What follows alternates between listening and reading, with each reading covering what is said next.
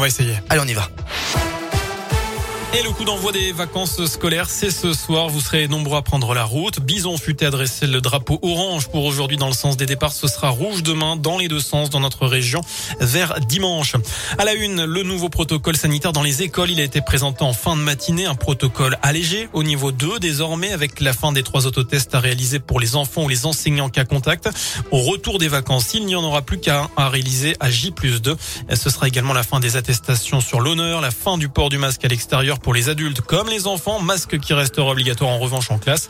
Le brassage des élèves ne sera plus limité par classe mais par niveau désormais. Et puis les activités physiques pourront à nouveau être pratiquées sans masque en intérieur sauf pour les sports de contact. Ce protocole entrera en vigueur chez nous le 28 février, jour de la rentrée.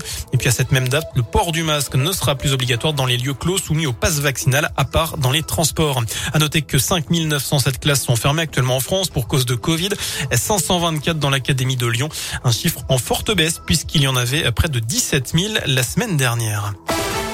Leur accès à Paris est interdit, mais les convois de la liberté sont quand même partis de partout en France ce matin, notamment de l'agglomération lyonnaise en direction de la capitale. Des manifestants anti-pass sanitaires sont partis du plateau d'Hauteville hier après-midi pour rejoindre le cortège venu de Nice et stationner pour la nuit dans l'est de Lyon. Ces opposants aux restrictions sanitaires qui dénoncent aussi la hausse des prix de l'énergie et le pouvoir d'achat vont rallier les abords de la capitale ce soir. Un dispositif spécial sera mis en place. En sport, le FBBP veut poursuivre sur sa bonne voie après avoir retrouvé le chemin de la victoire la semaine dernière.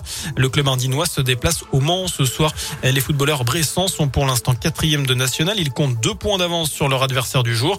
Une victoire permettrait de les distancer au classement et mais aussi de rester au contact du podium. Écoutez Alain Pochal, entraîneur bressant en micro radioscope de Didier Berthet. L'idée c'est de surtout aussi de faire perdurer la série qu'on a pu redémarrer contre Avranches, de prendre des points, de gagner des matchs et donc du coup euh, oui de laisser l'adversaire du jour euh, derrière nous, voire même de le distancer, puisque du coup, si euh, on arrivait à, performer là-bas, bah, du coup, on les laisserait quand même avec une certaine marge intéressante. Et là, c'est des concurrents directs, avec voilà un beau stade, avec du public. c'est des beaux matchs de national dans une belle enceinte, donc on y va pour aussi prendre du plaisir et voilà essayer de leur poser des problèmes. Voilà, Le Mans, FBBP, coup d'envoi de la rencontre ce soir à 19h. Enfin, première déception pour l'équipe de France de biathlon aux Jeux Olympiques d'hiver à Pékin, avec des Françaises loin du compte sur le sprint ce matin. Solanaïs Besco intègre le top 10, 9e à un peu plus d'une minute de la Norvégienne Marte Holzbourg-Oisland. C'est la première épreuve de biathlon sans médaille lors de cette Olympiade. Évidemment, demain, on va suivre les garçons. Ce sera dès 10h.